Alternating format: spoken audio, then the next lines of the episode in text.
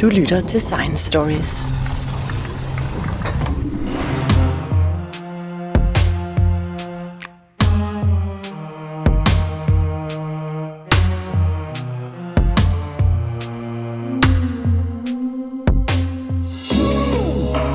It is the stated policy of this administration and the United States of America to return American astronauts to the moon within the next five years.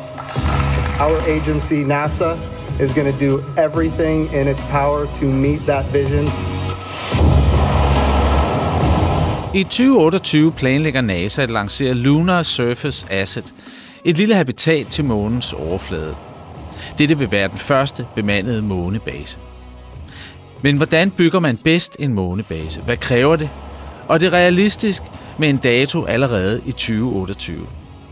Jeg har talt med astrofysiker Michael Linden Vørlne og phd studerende Christina Ajo Tolbo, begge fra DTU Space i Lyngby, om perspektiverne og om dansk involvering i det historiske og ambitiøse projekt. For den 1. oktober flød medierne over med nyheden om, at det danske verdenskendte arkitektfirma var gået sammen med 3D-virksomheden Icon og designfirmaet Search Plus om at designe og tegne verdens første permanente månebase. En 200 kvadratmeter månebygning, der skal kunne bemandes af fire astronauter i op til en måned ad gangen. Planen om at bygge en månebase, der er BIG, det danske arkitektfirma med Bjarke Engels i spidsen, involveret i det projekt. Hvad er udfordringerne ved at bygge en månebase? Fordi at der er næsten ingen tyngdekraft, der er ingen atmosfære, der er kosmisk stråling, alt muligt, man skal tage hensyn til. Hvordan starter man så et projekt? Jamen, øh, det gør man jo netop med at sige, at ligesom hvis man skal bygge et hus her på jorden, ikke? Altså, hvad er det for, for, for nogle øh, kan sige, øh, rammer, jeg har for at gøre det her? Ikke? Altså, hvis jeg bygger på noget sumpet jord, øh, så kan det være en rigtig god idé at, at banke nogle pæle i jorden, så mit hus ikke synker ned. Og, og det er klart, øh, udfordringerne på månen, som du også selv siger, jamen, de er jo øh, betydelige, øh, fordi der er for det første langt, det vil sige, at man kan ikke lige øh, fise ned i byggemarkedet og hente noget, hvis man har glemt noget, øh, som man skulle bruge til det her. For, fordi selvom man jo taler om at man skal bruge 3D-printning øh, af det materiale, der allerede findes på månen. Man er nødt til at starte med at have produktionsudstyr deroppe og så videre, så videre.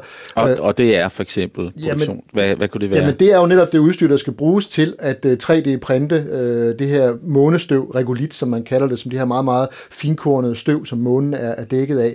Øh, men, men, og det kan man sige, det er i sig selv en, en, en udfordring, fordi det her månestøv, det så man under Apollo-projektet, at det udfordrede astronauterne, fordi de klistrede sig ligesom fast til deres dragter og sådan noget. Ikke? Så det kan i sig selv være en udfordring. Men så er der selvfølgelig de centrale udfordringer. Der er ikke nogen atmosfære, og det, at der ikke er nogen atmosfære, det har jo en række konsekvenser. Det har den konsekvens, at du har store tem- temperaturvariationer. Fordi selvom månen jo ligger cirka samme afstand fra solen, som, som jorden gør, øh, så ser du altså de her enorme temperaturudsvinger. Det er jo ikke kun mellem nat og dag, det er jo mellem skygge og mørke, hvor du har måske plus 140 grader i solsiden, og lige om på den anden side i skyggen, der har du minus 170 grader. Det vil sige, det skal både dit udstyr kunne holde til, men, men selvfølgelig også de konstruktioner, du ender med at, at bygge. Elektronik, alle mulige ting skal kunne holde til det her. Øh, du er ikke beskyttet mod øh, stråling fra rummet, både fra solen og ude fra rummet. Øh, og øh, derudover så er du heller ikke beskyttet mod nedslag fra, fra øh, større eller mindre øh, meteorider, som, som kommer ned og, og rammer månen. Det er jo sådan set grunden til, at man har det her finkornede støv på månens overflade, fordi månen gennem øh, mange millioner, milliarder år er blevet bombarderet øh, hele tiden. Så øh, det er et ekstremt udfordrende øh, miljø, øh, kan man sige, for en arkitekt, øh, og for så slet ikke at tale om den entreprenør, der så skal, skal bygge det, fordi øh, du skal for det første have noget udstyr, der kan holde til forholdene, og så skal du selvfølgelig designe det, du gerne vil bygge, så det også kan holde til det, og ikke bare kan holde til det øh, i et par dage, men jo kan holde til det i, i den forventede levetid, man har til, til en månebase. Har man det? Har man øh, øh apparater, øh, maskiner, 3D-printer, der kan klare de udfordringer? Det har man øh, ikke på nuværende tidspunkt, tænker jeg, men altså det, det tror jeg ikke er en stor udfordring i virkeligheden, altså fordi øh, der er nogle, man stiller nogle specifikke krav til det her udstyr, men, men problemet er jo lidt, at det er jo ikke noget, man har gjort før. Man har jo ikke 3D-printet ting på månen før, øh, så jeg forestiller mig, at man i første omgang vil lave måske nogle forsøg, det vil være en fornuftig måde at gøre det på, øh, lave nogle øh, forsøg i lille skala, for at finde ud af, er der nogle problemer, vi ikke har tænkt over hjemmefra. Øh, sådan er det jo næsten altid. Ikke? Der er altid nogle ting, du ikke har tænkt over hjemmefra. Når du så gør det i praksis, så vil det blive afsløret og sige, hov, der var altså lige noget, vi har overset, øh, inden man sådan sætter den helt store, øh, helt store byggefest i gang. Det er jo meget svært at forestille sig, at man sætter en maskine op, der så printer øh, udstyr og materiale ud af det materiale, der er fra jorden. Jamen, det ved jeg som ikke, om det er. Men, altså, her på jorden har man jo 3D-printet huse, kan man sige. Øh, og øh, derfor så handler det jo om at bruge det her regolit, som det hedder, som jo i virkeligheden er øh, stenmateriale, øh, øh, som er blevet knust øh, ved nedslag til, at det er blevet ekstremt finkornet. Så man kan sådan set egentlig bare skovle det op og putte det ind i maskine. Tricket så, så vil man varme det op, øh, og så skal man tilsætte nogle forskellige stoffer. Øh, som man har med, eller som er op for, op for månen? Jamen, jeg vil sige både og. Man har faktisk lavet en undersøgelse, der viser, at de her stoffer, fordi materiale, når det skal 3D-printes, så skal det jo være lidt flydende, men det må ikke være for flydende. Det skal have en rigtig øh, sige, konsistens eller tekstur for, at, øh, at 3D-printeren for alvor kan arbejde med det, men så skal det jo så igen hærdne op, så det bliver noget, der, der, der bliver holdbart bagefter. Og der har man faktisk fundet ud af, at urinstof er en meget fint, øh, meget fint ting til at bruge til det her. Der har man faktisk lavet nogle tests sammen med måneregulit og så urinstof, så, så øh, astronautisk kan faktisk være en fordel. Og det kan man sige, det kræver det en del tage, astronauter. Det kræver en del, øh, men man kan sige, man kan tage noget med hjemmefra, man kan også godt lave det selv. Ikke? Altså. Ja. Så, så urin sammen med månestøv, det er løsningen det er, til, det er en til, af løsningerne til at bygge de her månemursten. Ja. Hvad med tyngdekraften og det her, der ikke er noget ilt? Kan det påvirke? Det påvirker vel også processen, for det er jo, hernede har vi jo både tyngdekraft og, og, og atmosfære til, til at, og det er jo det, vi er vant til at arbejde med. Ja. Og, og der tænker jeg helt klart, at, at det, det, det tror jeg i virkeligheden kan være meget svært at svare på på nuværende tidspunkt. Øh, og, og det er også derfor, at øh, vejen frem vil være simpelthen at lave nogle tests i lille skala øh, for at finde ud af, fungerer det her? Fordi det der med at arbejde i en sjettedel af jordens tyngdekraft, øh, umiddelbart, nogen, i nogle sammenhænge kan det være godt, fordi det der med at løfte, løfte tunge ting, det bliver jo i sagens natur lettere, øh, men, men øh, måske kan det også have en konsekvens på den måde, at øh, hele processen fungerer på, og fravær af atmosfære, øh, hvilken konsekvens vil det have? Skal man skabe en kunstig atmosfære? Skal man øh, gøre et eller andet for, at det her det fungerer øh, optimalt? Øh, så, så derfor så er der ingen tvivl om, at inden man for alvor begynder at, at planlægge på det her, jamen så vil der som del af, af de kommende missioner til månen helt sikkert øh, blive, blive gennemført nogle øh, forsøg. Det kan jeg ikke forestille mig andet i hvert fald. Mm. Den her sjettedel del øh, tyngdekraft på månen, den må jo også have betydning for, hvor stærke materialerne behøver at være. Hvad, hvad, hvad krav er der? Er der andre krav, man skal stille til, øh, altså lettere krav i virkeligheden? Mindre strenge krav til, til konstruktionernes, skal vi sige, styrke? Det er fint nok, at man måske ikke skal skulle bære sin egen vægt på samme måde, som man skal her på jorden, når du har en sjettedel tyngdekraft. Men, men man skal også huske på, at hvis du bygger strukturer øh, på månen, øh, så vil du så øh, have et tryk indvendigt, fordi hvis der skal bo astronauter, så er du nødt til at have, det kan godt være, at du ikke behøver at have lige så stort lufttryk, som du har ved øh, jordens overflade. Du kan godt klare dig med, med mindre lufttryk, men, men du vil jo have en belastning, der skyldes, at du har et tryk indefra, og du ikke har noget udefra, fordi du ikke har nogen atmosfære. Så den belastning skal man selvfølgelig kunne holde til, og, og den vil nok i virkeligheden kunne være større, end at skulle holde til lidt mere tyngdekraft presmaterialet fra BEG, der er nogle meget fine illustrationer med kubler på månens overflade. Men er det en god idé? Altså, jeg har da tænkt på, at det kunne være man kunne undgå en masse problemer i forhold til rumværet og, og øh, eller strålingen også øh, ved at bygge under overfladen eller inde i et månebjerg. Fordi der har man jo heller ikke is- isoleringsproblemer eller øh, øh, farenfastoider, og netop materiale er der jo. Det er jo faktisk konstruktionen er der. Man skal bare grave et hul, der er stort nok. Øh, jamen, der er ingen tvivl om, at øh, det med at få tingene ind under måneoverfladen, øh, det vil løse rigtig mange øh, problemer. Øh, så man kan sige, det, kan, det, der kan være fidusen, det er, at for at lave det, det er måske et større bygge- og anlægsarbejde, og skal til at bore sig ind i, i månen og, og bygge de her strukturer indvendigt, så man måske starter med at bygge en base på overfladen, som man 3D-printer, så de mennesker, der så rent faktisk skal bygge månebasen øh, under øh, overfladen, eller skal være med til at gøre det, mm. robotter kan jo løse mm. en stor del af opgaven, ja. men, men som, som er der for at, at, at styre og understøtte processen, at de gør det. Så, så det kan være sådan både over, hvor man kan sige, det at bygge noget på overfladen, det er trods alt andet lige hurtigere og lettere større, øh, end at skal til at bore ind, og så kan man så sige, så næste skridt for virkelig at etablere øh, en, en mere øh, omfattende base på månen, der vil det være fornuftigt at gøre det under månens overflade. Det lyder meget omstændigt, ikke? og meget, meget dyrt, at man, man laver alle de her trin. Øh, men det, må, det er måske den eneste måde at, at, at kunne komme til at bygge under måneoverfladen jeg tror, det er det. Altså, jeg tror ikke, man bare lige flyver op med, med et kæmpestort øh, bord, som, som er færdig med at bore en metrotunnel, og så siger, nu skal du lige lave øh, en, en, en tunnel her. Øh, du er nødt til, at, og, ligesom når man skal spise en elefant, så skal det altså skæres op i tilstrækkeligt små bidder. Ikke? Og det samme med at få en tilstedeværelse på månen, fordi miljøet er så ekstremt og så udfordrende, at så er du altså simpelthen nødt til at tage tilpas små skridt øh, for at kunne være sikker på, at det, du laver, det fungerer. Så vidt astrofysiker Michael Linden Børne. Du lytter til Science Stories. Jeg havde ikke forestillet mig, da jeg var lille, at jeg skulle sidde og snakke sådan helt seriøst om at bygge huse på månen. Sådan sagde Bjarke Engels, der er direktør for den danske arkitektvirksomhed Big Bjarke Engels Group, til DR.dk, da nyheden kom ud, og spår selv, at habitatet kan være klart inden 2030, men den usikkerhed projekter af denne kaliber indebærer. Jeg spurgte phd studerende Christine Ajo Tolbo, der i øjeblikket forsker i navigation i rummet, om hvor stor en udfordring NASA og danske Big står overfor. Jamen, øh, det, kræver, det kræver virkelig mange ting. Jamen, det, kom med det. Folk, de, ja, folk de undervurderer nogle gange lidt øh, en månebase, tror jeg. Og også, altså, det er super øh, fantastisk, at øh, Danmark er med, fordi designere har selvfølgelig, og arkitekter har selvfølgelig noget at skulle have sagt. Men i første omgang er det jo også en ingeniørudfordring. Øh, man skal bruge et vandrensningssystem, et øh, iltudvindingssystem, et drivhus eller madopbevaringssystem, et øh, toilet, et øh, form for øh, sted at sove, en form for sted at gøre sig selv ren. Øh, man skal bruge et sted, hvor man ved, at der er tæt lukket, så man ikke er udsat for vakuum. Man skal beskytte sig mod strålingen. Man skal beskytte sig mod små sten, der falder ned fra universet. Og så skal man også prøve at have det så godt som muligt psykologisk samtidig. Så det er virkelig en stor opgave. Det lyder som et almindeligt hotel, men hvordan bygger man et hotel på månen? Altså, øh, der er jo ikke, murstenen er der jo ikke, og øh, mørtlen og øh, astronauterne er jo ikke murer, kan man sige. Hvad, hvordan gør man det?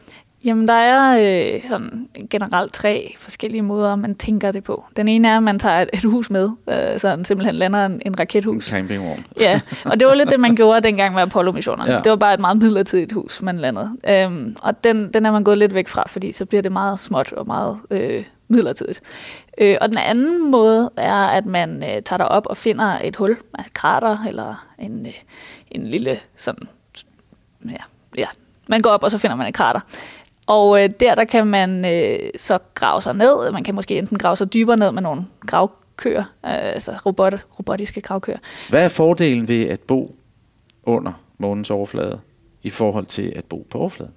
Hvis man bor under overfladen, så vil man som udgangspunkt have et større beskyttende lag øh, afhængig af selvfølgelig, hvor langt ned. Mod rumvær. Mod rumvær. Kosmisk stråling. Kosmisk stråling, ja. mikrometeoritter, og ja. altså, i virkeligheden skal man også bygge mindre, hvis man allerede graver sig ned, så har man jo de fire vægge, så mangler man bare en dør i, i godsøjne, ikke? det er sværere end det lyder. Øh, fordelen ved at være på overfladen er, at øh, man ikke skal grave. Øh, det er mindre energi, altså mindre energi, man skal bruge på at bygge den her base, og så også lettere adgang og udgang jeg tror, man kan sige, at de fleste går efter det tredje, tredje projekt, altså det her med at bygge på overfladen, og så på en måde dække sig til. Det er i hvert fald også det, som øh, ESA, som jeg engang har arbejdet for, øh, har som koncept, at de vil, de vil ligesom tage en kombination af de her ting. Altså de vil tage en, øh, en månebase med, en lille bitte månebase, og så udbygge i moduler, og så grave modulerne ned, eller putte støv ovenpå, som også øh, Bjarke Engels Group snakker om, øh, for at beskytte sig. Og, og det er ligesom den, den metode, der bliver forsket mest i lige i øjeblikket på månen. Så man har simpelthen en kæmpe stor gravko til at dække det hele til bagefter. Men det kræver jo også, at det er en stærk konstruktion. Ja, øh, der er så den heldige fordel, at på månen er der jo så en mindre tyngdekraft. Så hvis man hælder noget tungt ovenpå, så vejer det ikke lige så meget, som det vil på jorden. Og det, det er både en fordel og en ulempe, for det gør, at der skal lave en masse ændringer generelt i, hvordan man bygger. Og det er heller ikke på den måde, at man bare vil tage en gravko og så og så hælde støv ovenpå. Man, man snakker om nogle, nogle smarte måder at gøre det på, øh, blandt andet noget, der hedder, øh, på engelsk hedder det sintering, det hedder nok det samme på dansk, øh, sintering eller sådan noget. Men det er i virkeligheden en slags øh, limpistolsbyggeri. Så man tager noget støv, og man lægger det, støv, grus, sten, og lægger det i nogle lag, og så limer man det sådan sammen. Man kan også se det lidt som en måde at 3D-printe med, med cement eller 3D-printe med støv. Øh, og så bygger man en slags struktur, der har noget luft inde i sig, ligesom et øh, fugleskelet, så det bliver lettere, en lettere konstruktion. Og det er nogle af de ting, som både øh, ESA og NASA kigger på. Hvordan kan man gøre det her i et så barske miljø og uden mennesker involveret. Fordi vi vil helst have, at når menneskerne kommer, så er basen der i forvejen. Det er lidt træls at komme derop, og så er den ikke færdig. Øh, så man vil sende robotter i forvejen og ligesom konstruere den på forhånd. På jorden, der er vi sådan lidt næsten blevet forvent, at vi ved altid, hvor vi er. For vi har GPS, signalet. Ja. Og vi kan vide sådan inden for nærmest centimeter, hvis man er militæret i hvert fald, hvor man er på alle tidspunkter, ja. hvor som helst.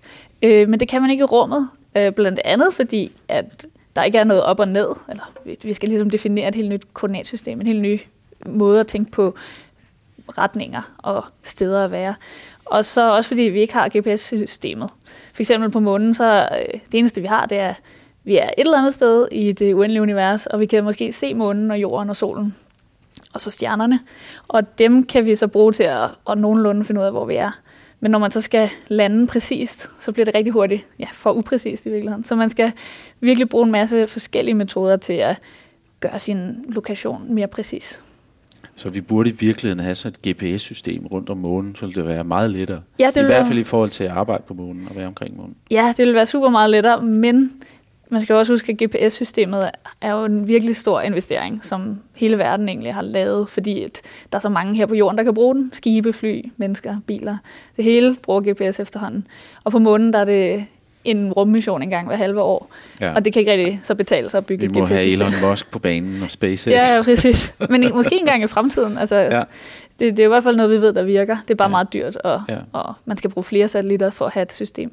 Et GPS-system bruger altid tre eller fire satellitter for at vide, hvor det er hen, hvor man er hen. Du lytter til Science Stories.